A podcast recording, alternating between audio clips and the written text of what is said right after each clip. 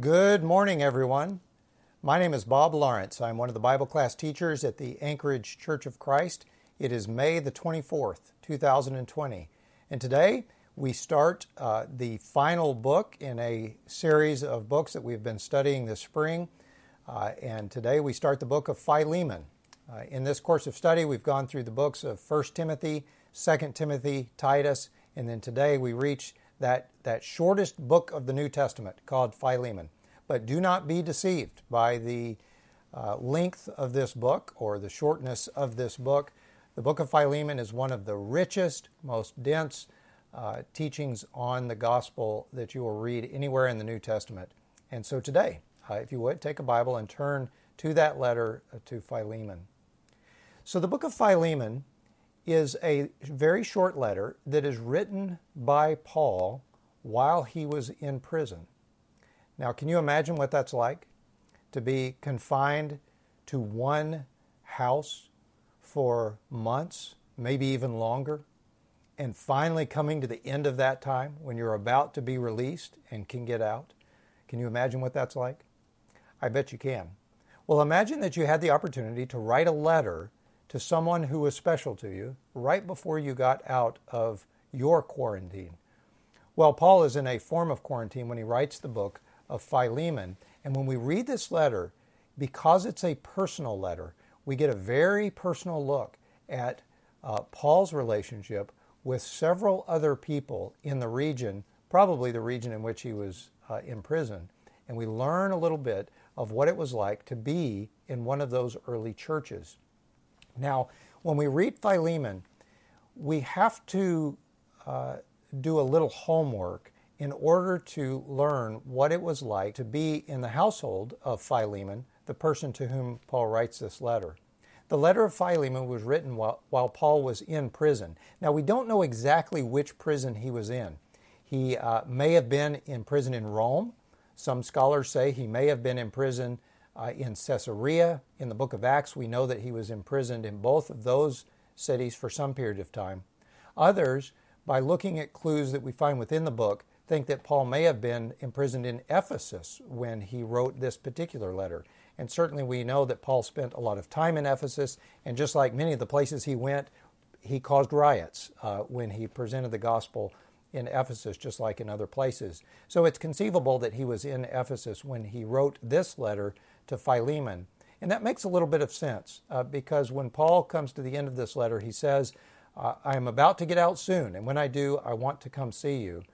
And uh, Philemon likely lived not too far away uh, from the city of Ephesus. Well, it's up to you to choose which prison he was in, and you'll find scholars that will back you up in, in any case. What we can say for sure is that Paul was in prison when he wrote this letter, and he was about to get out. And before he gets out of prison, he, he picks up his pen and he writes on parchment a letter that was not to a large church, uh, that was not to a, a, large group of people at all. Instead, sort of like the letters we saw him write to Timothy and to Titus, uh, we see Paul write a very personal letter. And this time, it's to a man named Philemon. Now, when we read the book of Philemon, it's a little bit like uh, some Bible scholars say it's like uh, listening to one end of a telephone call. In other words, you only get to hear one side of the conversation. In this case, Paul's side of the conversation. And based on what he says, you sort of have to piece together what's being said on the other end of the line. And what you seem to put together on the other end of the line uh, is fascinating. What we learn about Philemon is that he was likely a wealthy Christian who lived in the city of Colossae.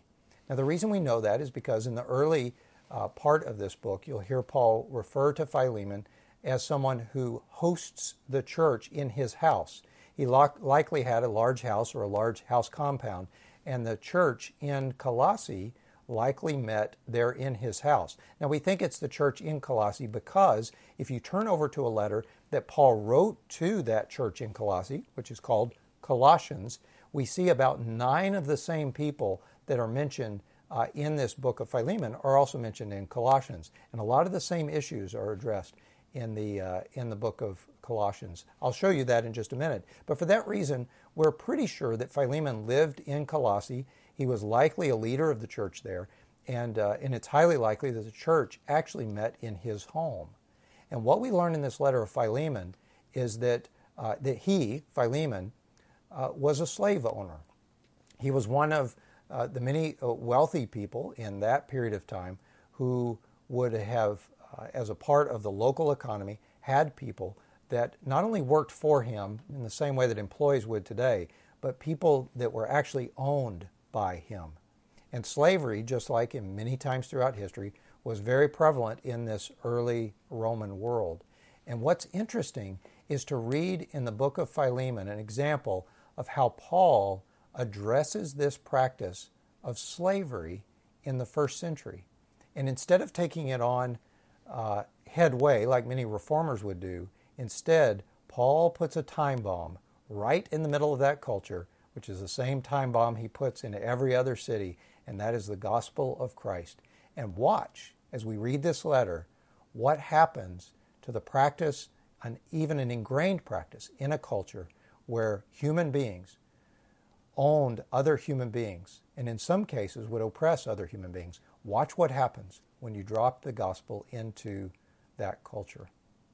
Well, to understand the letter of Philemon before we read it, I think it's important to understand exactly what was going on in the church there and what they had been taught. And to understand that, it requires us to go to a different book and to, to drop into, if just briefly, the book of Colossians, where we learn a little more of what it was like to live in that part of what is now modern day Turkey. Now, the city of Colossae was quite a number of miles from Ephesus, going back towards the east. It was, it was within an area of other cities that Paul had visited on his missionary journeys, and we know that there was a church that had developed there in Colossae. Now, Colossae just sits under a large mound. Uh, it has not been excavated. We're still waiting on archaeologists to be able to dig their way through the different layers and, and to learn more about what that city was like. In the 60s, this is the AD 60s, it was destroyed by an earthquake. So we're pretty sure that these letters were written sometime before the 60s, possibly in the 50s, uh, and that would be the 50s AD. And when Paul writes to the Colossians, he says many things. He identifies Christ. Uh, uh, this is the letter where we find out that Christ is the one who is truly sovereign over the entire universe, uh, that he is the one who made the, uh, the entire universe from the beginning. And Paul puts a lot of emphasis on that. But when he gets to the practical part of the letter, he drops his, uh, this time bomb into the culture by showing that everyone in the culture in Christ is brought to the same status. We read about this at the end of Colossians in chapter 3 when Paul, in listing many of the different qualities that Christians would take on and develop, he says to the church there in Colossae, remember, uh, one of these church members would be Philemon. Paul writes to this church and says, Do not lie to each other. Since you have taken off your old self and its practices and have put on the new self, which is being renewed in knowledge in the image of its creator. And so you hear this imagery of what it means to follow Christ. It means to take off an old self and to put on something new, a brand new self. And then he uses a word that we learned about last week, this word anakainoo, which means to be renewed. And he says we are being renewed, and don't miss this, renewed in the image of our Creator.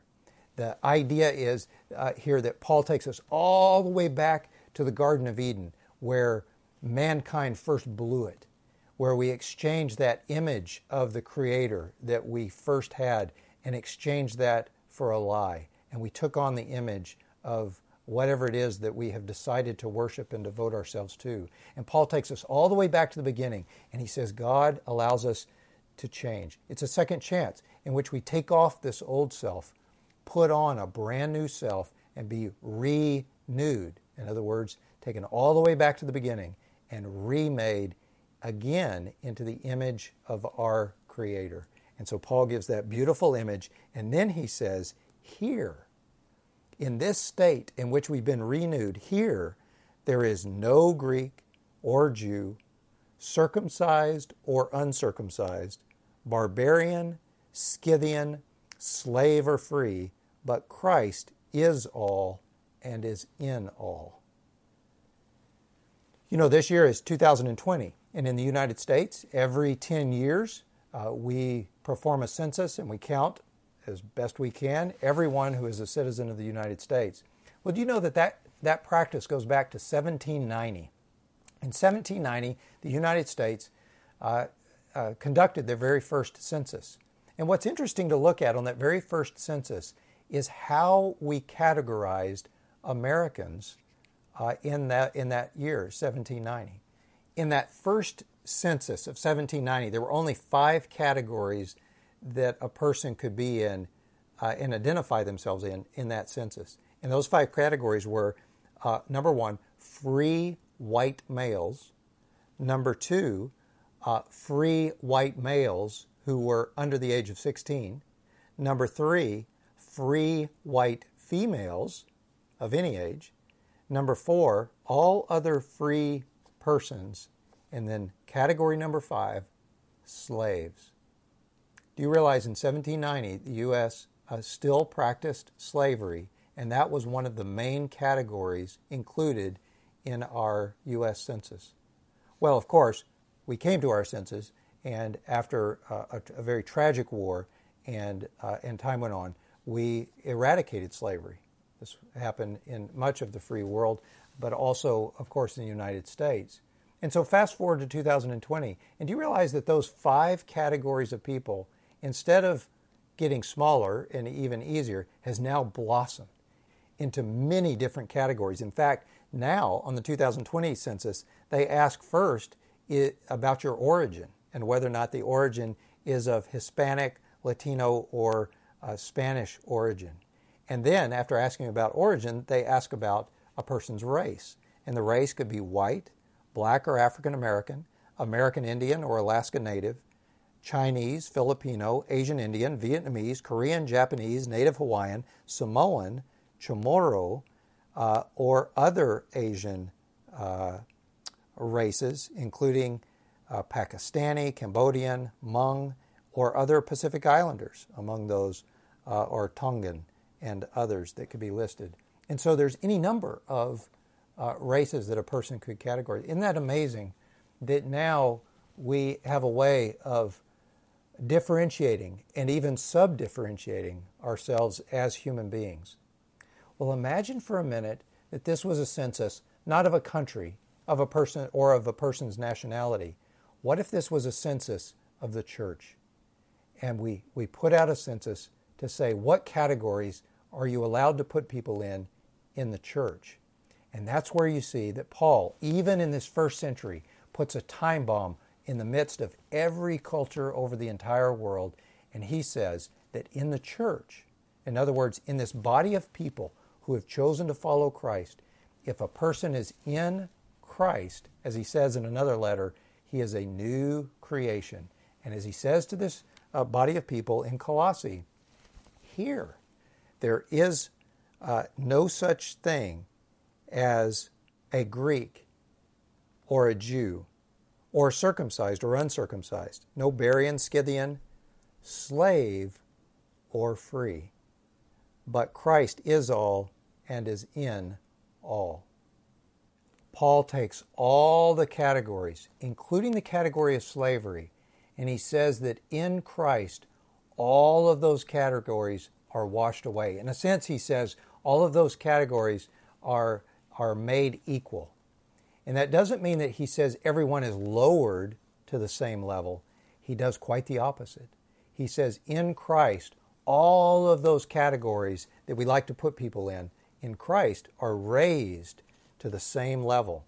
Everyone who is in Christ is treated as a child of God. Every one of those people. Doesn't matter what category they're in, if they are in Christ, they are raised to this level of being remade into the image of God, put in the same category as, as the very first human being who was made in God's image. They were remade to look just like Jesus, the Son of God. That's the level that everyone is placed on. Well, what happens in a church or in a community where you put everyone at the same level like that? Well, Paul goes on there in Colossians to explain that this has uh, this has implications for everyone in the church. It has implications for the family, and he talks about how it changes the way wives treat their husbands. It changes the way husbands uh, love their wives. It changes the way children are to uh, treat their parents and the way fathers end up uh, taking care of their children. And then Paul writes again to Colossians, this church that was meeting in the home of Philemon, and he says there, Slaves, obey your earthly masters in everything. Now, the word masters there is the word kurios, it means Lord. And, and he says to the, the slaves there, You obey your earthly lords in everything. And now he gives the longest section that he devotes any a part of this application of the principle of everybody being made equal. Uh, he devotes the largest amount of time to slaves. And he says, not only are they to obey their earthly lords in everything, they are to do it not only when their eye is on you to win their favor, but with sincerity of heart and reverence for the Lord, the actual Lord in heaven. Whatever you do, work at it with all your heart as working for the Lord, not for men, since you know that you will receive an inheritance from the Lord as a reward. It is the Lord Christ you are serving. Anyone who does wrong will be repaid for his wrong, and there is no favoritism. And so, to the slaves, Paul makes this especially uh, a detailed point that if a slave is serving in this world, he or she is to serve their earthly master as if they were working for Christ Himself. In other words, they were to view their master as if their master had been raised to this level of being the Lord uh, Himself. But now listen to what Paul says to those masters.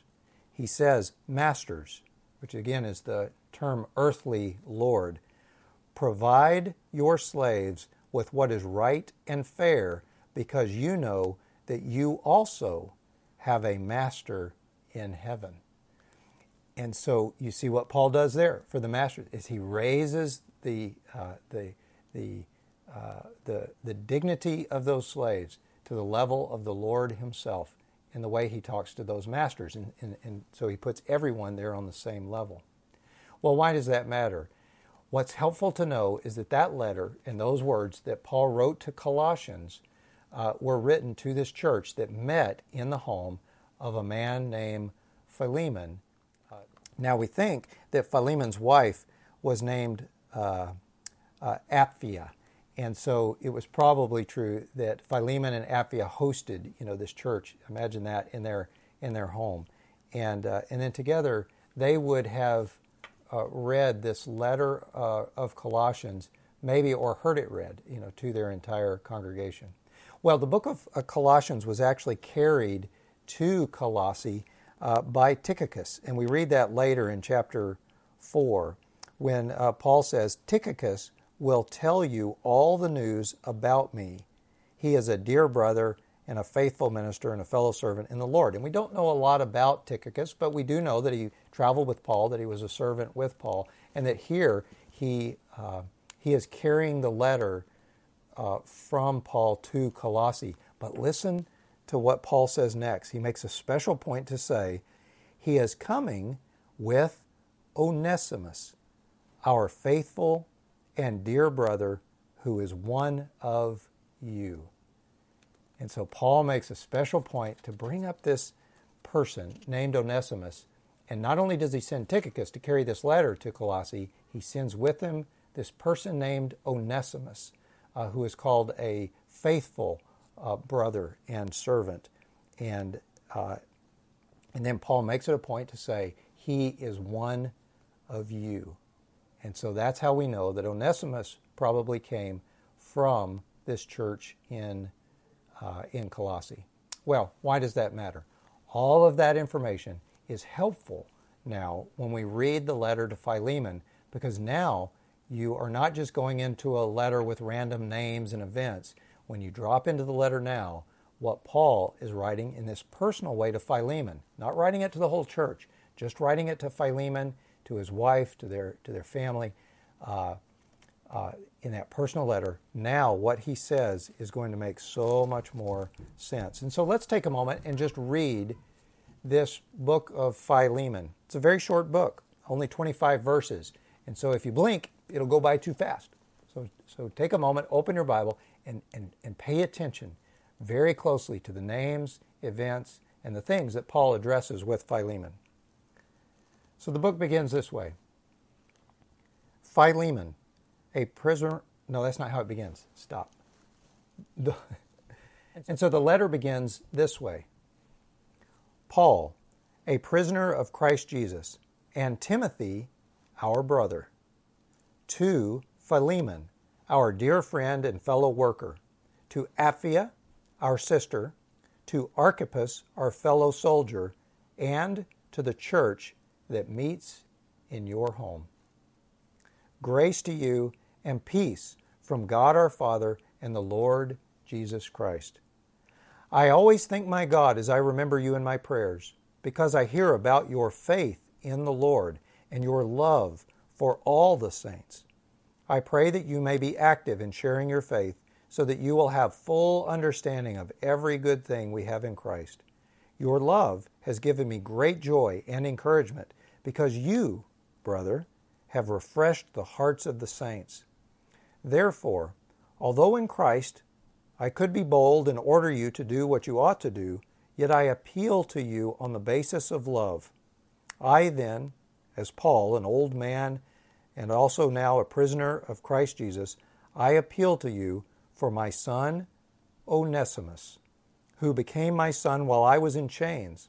Formerly he was useless to you, but now he has become useful both to you and to me. I am sending him with my very heart back to you. I would have liked to keep him with me so that I could take your so that he could take your place in helping me while I am in chains for the gospel. But I did not want to do anything without your consent, so that any favor you do will be spontaneous and not forced.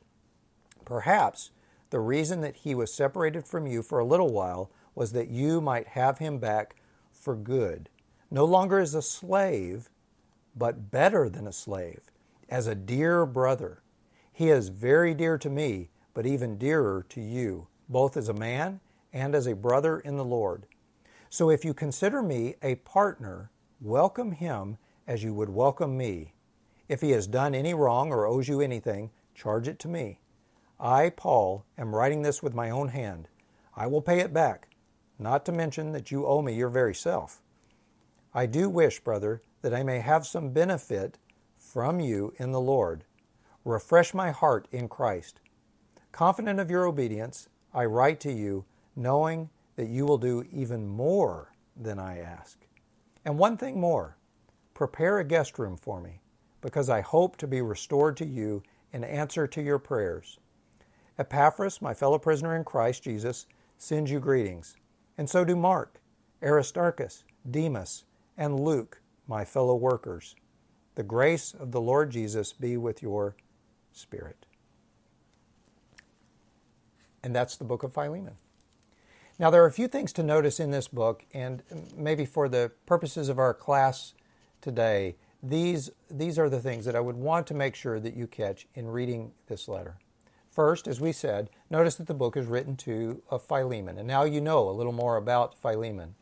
It is also written to a woman named Apphia, who we're told is the sister. Some people think that may have actually been Philemon's wife. We don't know who Archippus is, only that he's identified as a fellow soldier.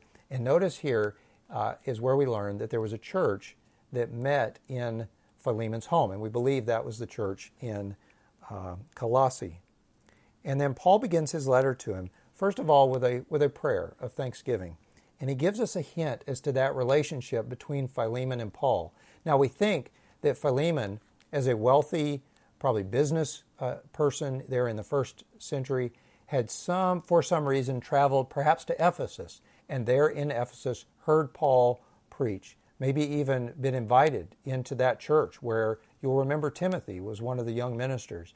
And there in that in that group of people that might have included at the time Priscilla and Aquila. He might have heard Apollos preach. We don't know exactly when, but at some point, Philemon listening to the gospel under Paul, decided to become a Christian. And he is probably the one who then took the gospel, possibly back to uh, Colossae. So we know that they have this special relationship, and you hear that in this prayer when Paul says, When I hear about your faith in the Lord and your love to all the saints, it makes me want to pray. That's what that's uh, what brings you to mind for me is when I hear about what you are doing. And then he says that I pray, pray that you may be active in sharing your faith. The word there, sharing, is the word koinonia, that you may uh, uh, be a, a partner in your, uh, in your faith as you share that with the church there.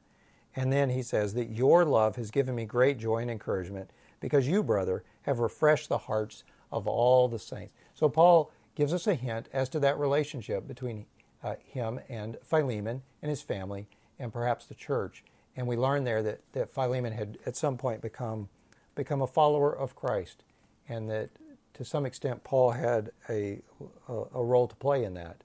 And then Paul changes the focus to the real purpose of the letter, in which he says that, you know, in Christ, I could order you to do something. I could point out something that you already know that you should do, but I'm not going to order you. Instead, I'm just going to appeal to you on the basis of that love that you show for all the saints, for all the, the holy ones of God. And here is his appeal is for his son Onesimus. Do you remember the name Onesimus? That man who accompanied Tychicus to bring the letter to Colossae? Uh, that's the person we think that Paul's talking about here. And he says, I appeal to you on behalf of Onesimus. Now, you wouldn't know this by just hearing the name, but the, the name Onesimus means useful. And we find out later in the letter that Onesimus was a slave. And it was common in that first century to give uh, nicknames to slaves. And, and one of those names would be, hey, useful, you know, uh, you come with me. And so Onesimus at one time had the reputation for being useful, but he violated that. We don't know exactly what he did. He either stole something from Philemon, perhaps he was a runaway slave or abandoned Philemon somewhere, but he, he did some great wrong to Philemon. And Philemon had every reason, under the law and under the custom of that culture, to uh, arrest Onesimus, to perhaps have him executed, uh, certainly to extract back from him whatever repayment uh, for whatever he had stolen. So Philemon had all of these rights under the law, but Paul appeals to something else, and he says that he would he asks that um, that he welcome Onesimus back. Now he says this about Onesimus. He says that Onesimus had become his son while he was in chains. This is Paul speaking. And Paul says that there, while he was in prison, Onesimus became his son. This is a term that Paul uses for uh, oftentimes younger men who ended up following Christ. Uh, Paul took them on almost as adopted children. He uses this term of, of Timothy, he uses this term of Titus, and now he uses this term for a runaway slave named Onesimus and says, Onesimus became uh, my son while I was in chains, which is our hint that Onesimus, as this runaway slave, also had made his way to Ephesus there while Paul was in prison, or if he was in prison in Rome, for whatever reason, Onesimus ended up in Rome, or if it was Caesarea, that's where it occurred. We don't know exactly which prison, but whichever prison he was in, Onesimus was in that same community and heard Paul's message and became a follower of Christ there. And then Paul says, formerly Onesimus was useless to you. It's a little bit of a play on words. Onesimus means useful, and Paul says, you know, formerly he was useless to you, but now he has become useful both to you and to me. Now he's sending this letter uh, back to Philemon to say Onesimus has changed. Onesimus is not the same person that ran away from you. He is not the same one who cheated you. And I am sending him to you, he says in verse 12, who is my very heart. I would have liked to keep him with me. Paul here says, I, I would like to keep him around. He is now so useful. I'd like to have him. When I get out of prison, he's somebody I would like at my right hand uh, so that he can take your place, Philemon, in, in helping me. But he says, I will not do that uh, without, without your consent. And so, again, you hear this uh, respect that Paul shows to Philemon. in which he's trying to help a younger brother, Philemon, do the right thing in wel- welcoming a brother back. Paul goes on to say uh, that perhaps, and notice he uses this word, perhaps, the reason that Onesimus was separated from you for a little while was that you might have him back for good. It's nice that Paul uses that word, uh, perhaps. He's thinking out loud and wondering, maybe, maybe there's a reason that the two of you were separated, and maybe it's bigger than any of us. Perhaps he was separated from you just for a little while, so that when you get him back, it is for a much greater good. Because when he comes back to you now, and this is where Paul allows that same little time bomb that he put into Colossae, he lets it just explode into this relationship with uh, Philemon when he says, When Onesimus comes back to you, he comes back no longer as a slave, but better than a slave. And that word better is actually the word hyper, which means uh, uh, uh, you know, much bigger or growing. We use that term hyper to say if a person has energy, you know, they, they're energetic. But if they're hyper, they, you know, they're, they're, they have much more energy. And that same word is used here to say he'll come back to you not only as a slave, but as a hyper servant. You know, somebody who will be even more useful to you. And, and the very definition of being a hyper servant is as a dear brother. So, do you hear? Can you rewind all the way back to Colossians and hear what Paul was saying when he said, Slaves, if you are a follower of Christ, you serve your masters as if they were Christ himself. And masters, here's the twist you treat your slaves recognizing that you serve a master too. And so you treat them exactly as the way exactly the way that God treats his his children. And so he's raised everybody to the to the same level. And that's what Paul brings Philemon to back in this passage. He then says that Onesimus is very dear to me, but he's even dearer to you, both as a man and now as a brother in the Lord. So now you have two men Philemon, who's a master, uh, an employer, an owner of other people, who has a slave who ran away, who did him wrong. And on the other side, you have a, a, a man who did another person wrong, who stole from him, who ran away from him. And now both have become Christians. And as followers of Christ, these two people who society says should be at totally different levels, has every right to seek retaliation or retribution. And, and Paul says you have, you know, to these two people, he says, you, you, to each of them, you have now become followers of Christ. So, Paul says, if you consider me a partner, and here he uses that word koinonia again, he says, if you consider us to have fellowship, Paul talking to Philemon, he says, welcome him, Onesimus, as if he were me. And in that sense, Paul puts himself in the role of Christ. He, he imitates Christ by saying, I want you to treat me, uh, uh, or excuse me, I want you to treat Onesimus as if he were me. If he has done you any wrong or owes you anything, Paul says, you charge that to me. You hear how Paul is here at the end of his life, has learned not only to follow Christ, but learn how to imitate Christ. And so Paul says, You charge that to me. He says, I'm writing this for my own hand. I'll pay it back. Not to mention, wink, wink, you owe me your very self. And this is the hint that uh, Paul played a huge role in Philemon actually becoming a follower of Christ and saving his soul. I do wish, brother, that I may have some benefit from you in the Lord. And here again, Paul uh, uses a little play on words in which he says to uh, says to Philemon, "I wish that I could have some uh, benefit." And let me find the word. Okay, sorry, I had to go look up a word. So when Paul writes to Philemon and he says, I do wish, brother, that I may have some benefit from you in the Lord, refresh my heart in Christ. There's a little bit of a play on words there. When he says, I wish that I would have some benefit from you, the word there for benefit is the, uh, is the word oneimen.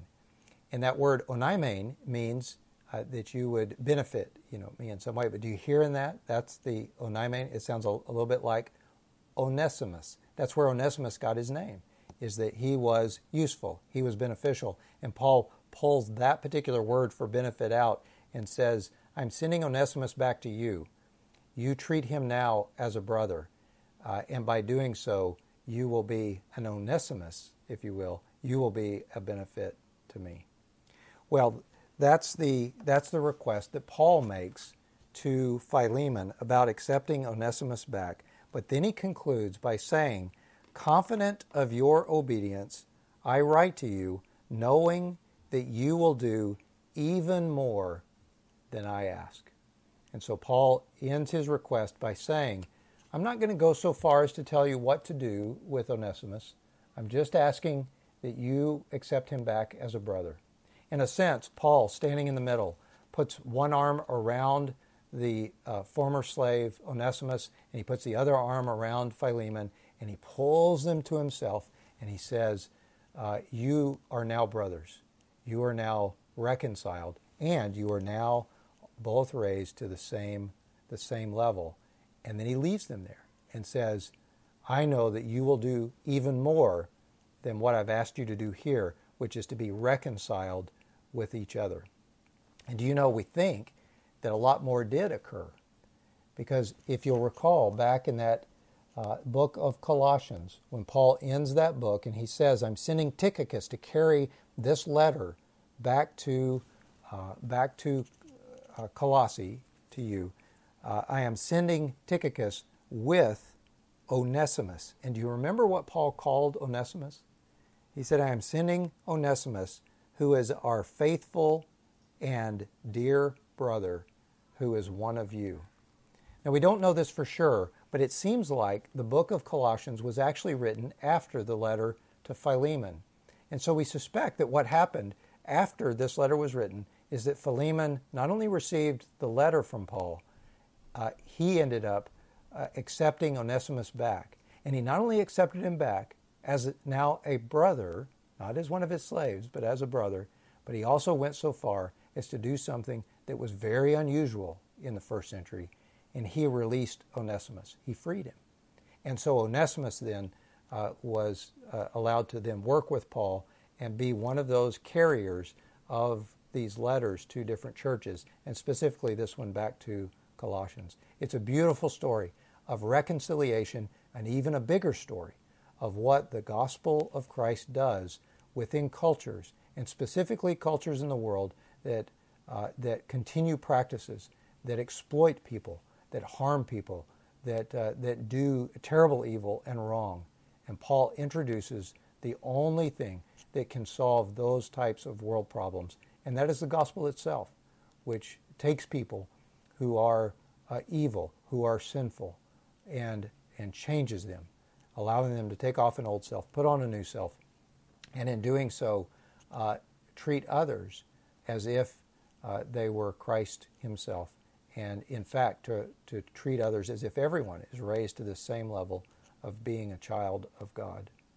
And so that's, that's really the essence of the book of Philemon. But there's one other point that I think is helpful, and that is when he ends. Uh, Paul ends this with a, a little parenthetical statement when he says, Oh, and, and one thing more prepare a guest room for me, because I hope to be restored to you in answer to your prayers. Remember, Paul was in prison, and he ends his letter by saying, Oh, and by the way, I'm going to get out soon, and when I do, I want to come see you. So make a room for me. And that's the letter to Philemon.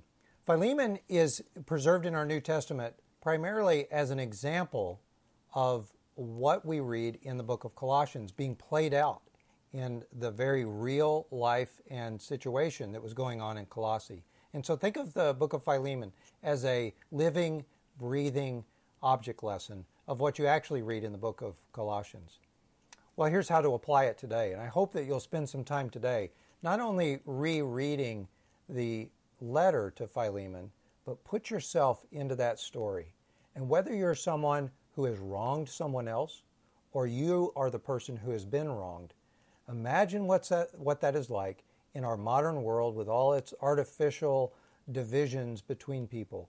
Imagine what that's like for you as a follower of Christ who has put on a new self to see the world through different eyes, to see people the way God wants them to be, to see people as new creations, all of them raised to the same level of being children of God.